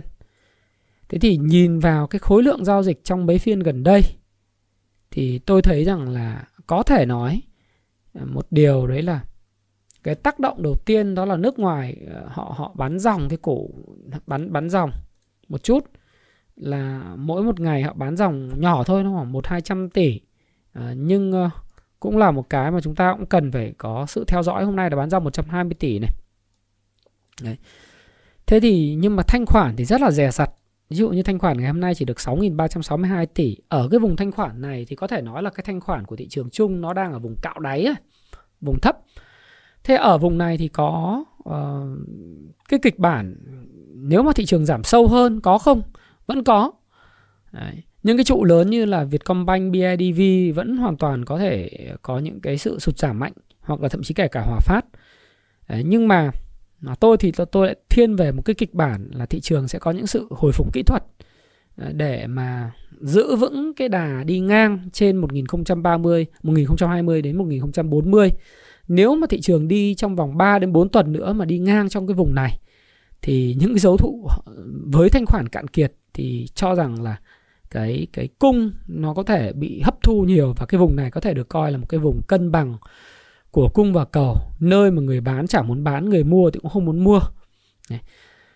Và cái cổ phiếu nó sẽ có sự phân hóa tốt xấu, có nghĩa là cổ phiếu tốt có triển vọng giống như là ngành năng lượng như ngày hôm nay tôi nói thì nó sẽ thu hút được dòng tiền, mặc dù cái sự thu hút của nó thì nó không quá lớn, bởi vì cái riêng cái đặc thù của ngành này nó cũng chỉ hấp thu được một lượng tiền nhất định trong trong trong trong cái thị trường chứng khoán thôi.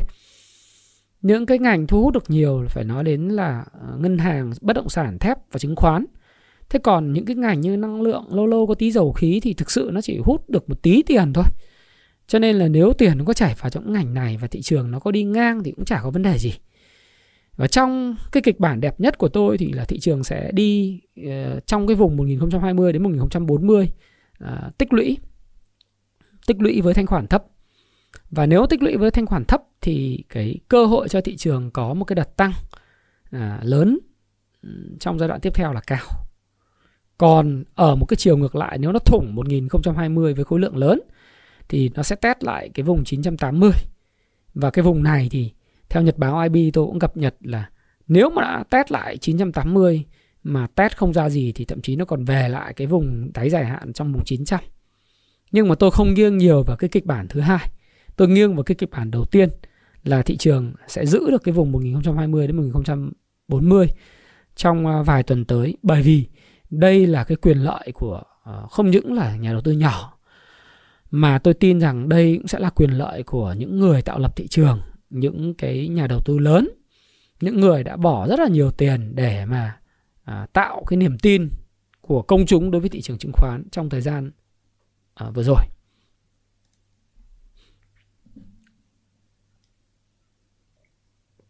Bản chất vùng này phải thanh khoản phải nhỏ.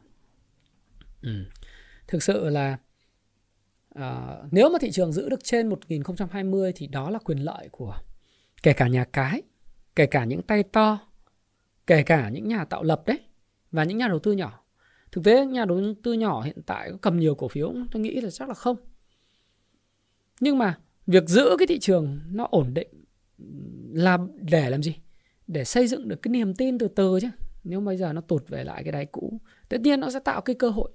Nó cũng sẽ tạo cơ hội bạn bắt đáy. À, có rất người kiếm được tiền. Tất nhiên bởi vì là trong ngắn hạn thì thị trường nó là một cái cỗ máy đo tâm lý mà. Nhưng mà tôi thì tôi nghiêng một kịch bản đó hơn. Tích lũy thanh khoản nhỏ và trên một nghìn không trăm hai mươi. Đấy. Và trong trường hợp nó có vọt lên nữa thì cũng không cũng bình thường thôi. Vọt thì nó cứ chỉnh chỉnh lanh quanh dưới một nghìn không trăm tám mươi đến một nghìn không trăm chín mươi đại loại thế. Nó lanh quanh, nó không vượt lên một nghìn không trăm mốt. Nó lằng nhằng như vậy. Cho đến khi mà nó có cái thời cơ của nó. Và tích lũy đủ về lượng. Và tạo được cái vùng cân bằng thì thị trường nó sẽ có những đột phá. Cái quan trọng là bây giờ tôi hay nói là phù thịnh không phù suy. Thế thì bây giờ tôi thấy là năm nay cái ngành năng lượng là sẽ có thể có cái can slim đấy. Có tăng trưởng về doanh thu này. Các bạn đọc cái này, hiểu CanSlim là cái gì. Một số bạn muốn học tôi thì tháng ba này, tuần tuần chủ nhật tuần sau là tôi sẽ khai giảng cái lớp tại Hồ Chí Minh. Thì trên cái cái cái link là bạn có cái lớp của tôi. Ở Hà Nội thì tôi khai giảng vào ngày mười bảy. Thì uh, anh em có thể tham gia, nếu mà có duyên chúng ta gặp nhau tại đó thì chúng ta sẽ trao đổi về các cái mẫu hình của những cổ phiếu năng lượng. À, những cái cổ phiếu nào các bạn có thể kỳ vọng về mức giá, các cái giá mục tiêu nó như thế nào. Và một số các cái cổ phiếu thuộc một số cái ngành như dầu khí à, nó có khả năng can slim ra làm sao. Tôi nghĩ là gạn đục khơi trong thì năm nay à, nếu thị trường tài chính chung mà không có những vụ đổ vỡ về call margin đồng loạt đối với lại chủ doanh nghiệp, đối với những cái kho hàng hai mươi tám, ba mươi bảy và những cái biến động lớn về mặt chính trị, nếu không có những chuyện đó, và tôi hy vọng là không có và tôi mong là không có, thì à, nó cũng phải có những sự lan tỏa và có những sự phân hóa đối với những cổ phiếu can slim. Đấy, những cổ phiếu CanSlim nào bạn có thể dùng công phu Stop Pro để spot out cái đó. Và đặc biệt là nếu các bạn học thì các bạn sẽ tìm cách để các bạn xác định được cái cổ phiếu CanSlim là cổ phiếu hưởng lợi phù thịnh trong giai đoạn này. Dĩ nhiên không phải là cổ phiếu bất động sản. bất động sản nó có thể sẽ có hồi phục kỹ thuật, hay là chứng khoán, hay là là thép, hay là ngân hàng, thì tùy cái câu chuyện của từng ngân hàng. Nhưng mà cái canxi nó có thể sẽ đến với một số ngành nghề nhất định mà thôi các bạn ha. Đây anh em có thể tham tham khảo cái khóa học ở đây trong ba ngày, học từ tám rưỡi học đến sáu giờ. Đấy, ba ngày liên tiếp. Thực ra tôi không công chuộng cái phương pháp là mua bắt đáy. Nói chung cổ phiếu nhà Vin thì năm nay tôi tạm thời tránh xa, bởi vì tôi không hiểu. Cái thứ hai là một số các cái câu chuyện về xe điện, một số câu chuyện về bất động sản nó chưa được giải quyết nên tôi chưa đụng vào.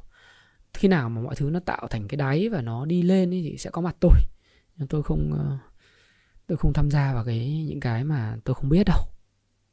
Nam Kim cũng lái khỏe. Nam Kim ấy, Hoa, Hoa Sen thì lái của Nam Kim Hoa Sen thì khỏe. À, vâng, à, anh lên Nam ở Japan bảo là gặp bốn lỗi thì cũng thay mặt cho đội ngũ biên tập và xuất bản của công ty Happy Life thì cũng xin lỗi về những cái bất tiện mà các độc giả gặp phải, một số những lỗi về chính tả hay là lỗi chú thích. Thực tế thì chúng tôi luôn luôn lắng nghe, luôn luôn uh, rất là uh, cầu thị, lắng nghe tất cả những cái phản hồi, và khi có những phản hồi thì ngay lập tức đối chiếu và đã chỉnh sửa trên những cái bản tái bản. Trong tuy vậy thì đối với lại sách giấy khi mà ta, mà sửa thì nó sẽ mất nhiều thời gian hơn là sách điện tử hay là sách nói, bởi vì bản chất sách giấy đã in rồi thì phải tiêu thụ hết cái phần in, mà tốc độ bán thì nó cũng chậm, cho nên là phải xong thì đến tái bản chúng tôi chúng tôi mới sửa được. Và thứ hai nữa, tự bản thân chúng tôi trước khi có những cái góp ý của độc giả, chúng tôi đã già đi già lại cũng khá là nhiều lần, nên xin lỗi thay mặt cho đội ngũ biên tập và công ty thì cũng xin lỗi về những cái hạt sạn nếu có ở trong các cái cuốn sách, và tất nhiên thì sẽ không hoàn hảo hết, nhưng rất mong là với cái tinh thần cầu thị và xây dựng thì à, mong được à, độc giả yêu mến, lượng thứ và đóng góp cho Happy Life. Tôi sẽ là người mà trực tiếp à, cảm ơn à, và chỉnh sửa à, những cái lỗi này, và kỳ vọng là những cái lỗi nó sẽ không lặp lại. Thí dụ như những cái đóng góp của anh em đối với lại cái cuốn Điều Quan Trọng Nhất thì sau này chỉnh sửa lại thì nó rất là mượt, rất là ngon. Sau này mọi người đọc thì nó rất là phê, đại khái thế. Không thì mỗi anh em cũng đóng góp một tí thì sản phẩm nó sẽ hoàn hảo hơn, và cũng rất mong là như vậy. Vì tinh thần của Happy Life là một cái tinh thần phụng sự, là phục vụ và phụng sự tất cả những cái độc giả, những người yêu mến công ty và yêu mến cái văn hóa đọc và đầu tư. Chứ đóng góp được mới là quý, chứ, chứ mình cũng không bao giờ chỉ nói là mình tốt người khác xấu. Cảm ơn các bạn. À, môi giới bất động sản được hưởng lợi từ nhà ở xã hội tôi nghĩ là khó đấy, bởi vì các quy định sau này sẽ khó hơn rất nhiều. Ở à, Việt Nam thì không nên đầu tư ăn cổ tức, ăn cổ tức nhiều khi bị tức cổ. Em có thể xem lại chứng khoán A Bờ Cờ phần hai mấy của, của thầy đấy, Tân Phúc. K B C năm nay không đánh giá cao lắm. Ok, thế thì chia sẻ với anh em như thế. À, hiện nay thì thị trường thì thanh khoản nhỏ và giữ được vùng này là tốt. Thậm chí là nếu mà không ấy nó sẽ có phiên bùng nổ ấy chứ. Ngày hôm qua là ngày đầu tiên. Thực ra thì ngày nỗ lực phục hồi đầu tiên không phải là ngày hôm qua. Ngày nếu mà chính xác ngày nỗ lực phục hồi đầu tiên nó phải là ngày hai mươi tám tháng hai. Nghĩa là hôm nay là ngày thứ hai kể từ sau ngày nỗ lực phục hồi đầu tiên ngày hai mươi tám tháng hai. Thế thì nếu mà đến ngày thứ tư, ngày mai là ngày thứ sáu rồi, đến thứ hai tuần sau, mà thứ hai trong tuần sau mà mà nó lại có yếu tố tích cực về vĩ mô thì thì có khi nó lại có một cái đợt mà squat up, đứng dậy đấy, của cái nỗ lực uh, phục hồi của index, chứ cũng không chừng. Thì thì tôi thì tôi nghiêng mà nếu mà không có lực bán mạnh nữa thì sẽ có lực mua. Thế là như vậy, thị trường nó vốn thế. Thế thôi thì uh, cũng uh, mùng ba tháng ba hả? Trần Mai Anh hỏi. Ồ, oh, mùng ba tháng ba xin thông báo với các bạn là ba tháng ba ngày mai thì Happy Life sẽ có những chương trình uh, ưu đãi cho uh, thứ nhất là học viên Kung Fu Chứng Khoán, có không nhỉ? Chắc không có. Tôi chả bao giờ bán giảm giá. Nhưng mà với sách Happy Life thì không có, nhưng mà sẽ có những cái quà tặng của những cuốn sách về kinh doanh nổi tiếng của Airbnb trên uh, các cái nền tảng của Tiki, trên Shopee, uh, Happy Life Shopee, Lazada và uh, trên nền tảng của website Happy Life nữa, thì các bạn có thể mua hàng và ủng hộ Thái Phạm. Nếu các bạn yêu mến Thái Phạm, yêu mến kênh Thái Phạm này và kênh Happy Life thì hãy thứ nhất là đăng ký kênh, nhấn vào nút chuông để khi tôi ra video thì sẽ nhận được video đầu tiên. Và ngoài ra thì giúp Thái Phạm một điều là hiện nay tôi được tám trăm tám mươi chín nghìn subscriber rồi, một nghìn nữa thì sẽ lên tám trăm chín mươi nghìn, nghĩa là còn một trăm mười nghìn subscriber nữa tôi sẽ được nút vàng. Các bạn yêu mến thì hãy ủng hộ Thái Phạm một cái nút sub và hãy mua sách chính hãng nhé. Bây giờ buôn bán để ế ẩm mà anh em ủng hộ sách lậu nữa thì buồn lắm. Livestream một tiếng rưỡi. Sorry các bạn là khoảng tầm hai mươi phút đầu, hai mươi lăm phút đầu có sự cố kỹ thuật, nhưng mà thực sự là rất là tâm huyết, rất là thẳng thắn, chân thành xây dựng và mong muốn cái người Việt Nam mình uh, thông minh hơn, có nhiều hiểu biết hơn về tài chính, uh, tự chủ về tài chính và ngày càng tích cực và giàu có hơn. Đấy là cái xuyên suốt, cái giá trị của Thái Phạm, giá trị của Happy Life muốn mang lại cho xã hội. Đó là cái sự tích cực, đó là sự tiến bộ, sự thông tuệ hơn về mặt tài chính, về mặt phát triển cá nhân. Đấy. Và mỗi người thay vì chỉ trích đất nước thì à, tôi nghĩ rằng là mỗi người làm một cái điều gì đó tốt đẹp, nhỏ bé, từ việc bảo vệ môi trường cho đến cái tác động và cái tư duy về cái lối sống, cách tư duy khiến cho mọi người tích cực lên. Tôi nghĩ rằng là xã hội Việt Nam sẽ tốt hơn rất nhiều. Và đó là cái cơ sở và nền tảng trong vòng ba mươi năm tới mình chuyển sang kinh doanh và kinh doanh vào những cái sản phẩm và có dịch vụ gia tăng và công nghệ phát triển về chat uh, giê pê tê hay là a i hay là robotics, commenting hay là ba đê printing vân vân, uh, hay là trí tuệ, những cái về về lập trình vân vân. Thì muốn thì nó phải xuất phát từ cái ý thức, cái cái tinh thần của con người và cái giáo dục đào tạo, cái đầu tư cho phát triển bản thân. Thái Phạm cảm ơn bạn rất nhiều. Hãy ủng hộ Thái Phạm một sub nhé. Ai chưa sub thì sub cho Thái Phạm dùng cái nhé. Trend following có bìa màu xanh tím em ạ. À, ok. Cảm ơn anh em rất nhiều. Sẽ bộ a bê xê chắc chắn sẽ có. Hẹn gặp lại anh em nhé. Rồi. Cảm ơn tất cả các bạn đã donate. Uh, hôm nay được donate tới uh, hẳn một trăm mười nghìn cơ.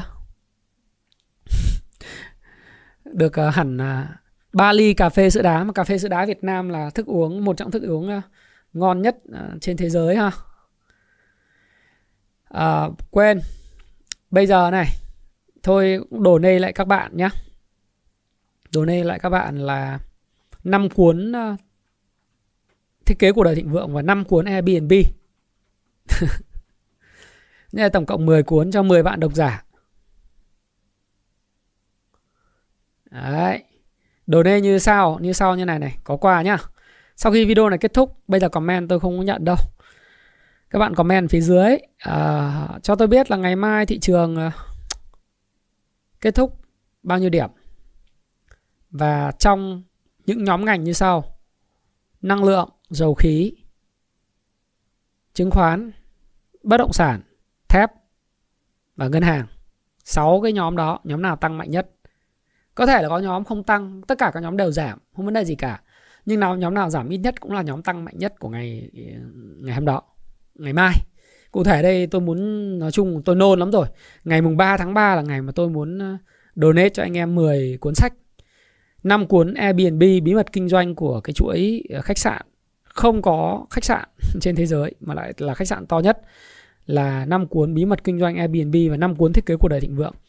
Cái này quà tặng do uh, các học viên của Kung Fu Stock Pro, uh, công công viên uh, Kung Fu chứng khoán gửi tặng các bạn mười cuốn này. Cảm ơn bạn Huyền, cảm ơn tất cả những cái uh, bạn mà đã gửi tặng cho khán giả kênh. mười cuốn này sẽ gửi tặng cho những bạn nhé. Là dự báo trong sáu ngành, tôi nhắc lại: chứng khoán, ngân hàng, thép, bất động sản, năng lượng và uh, dầu khí. sáu ngành đó thôi. Và ngày mai index kết thúc bao nhiêu điểm? Nếu cả sáu ngành đều giảm thì ngành nào giảm ít nhất là ngành tăng mạnh nhất. Đấy, đừng comment bây giờ. Bởi vì bây giờ không ai tổng hợp cho các bạn hết. Đợi tôi xong cái livestream này tôi up lên, anh em comment. Tuần sau chúng tôi sẽ ngồi tổng hợp và gửi tới quà tặng cho các bạn. Đấy. Ai thắc mắc về quà tặng, nhắn tin vào fanpage Happy Life, nhắn tin vào fanpage Thái Phạm, các bạn sẽ được giải đáp. Hoặc là nghe cái công bố ở trên cái pin comment của tôi trong cái video này. Cảm ơn bạn rất nhiều và chúc các bạn có một buổi tối vui vẻ bên người thân và gia đình. Những chủ đề bất động sản, đầu tư, kinh doanh và là chứng khoán luôn luôn là cái chủ đề, một niềm gọi là đam mê bất tận của Thái Phạm. Và tôi tin là đó là cái đam mê bất tận của các bạn. Bởi vì đó là một trong những cái nguồn gốc để chúng ta có thể tự do về mặt tài chính trong dài hạn. Xin uh, hân hạnh được phục vụ và xin chào, hẹn gặp lại các bạn.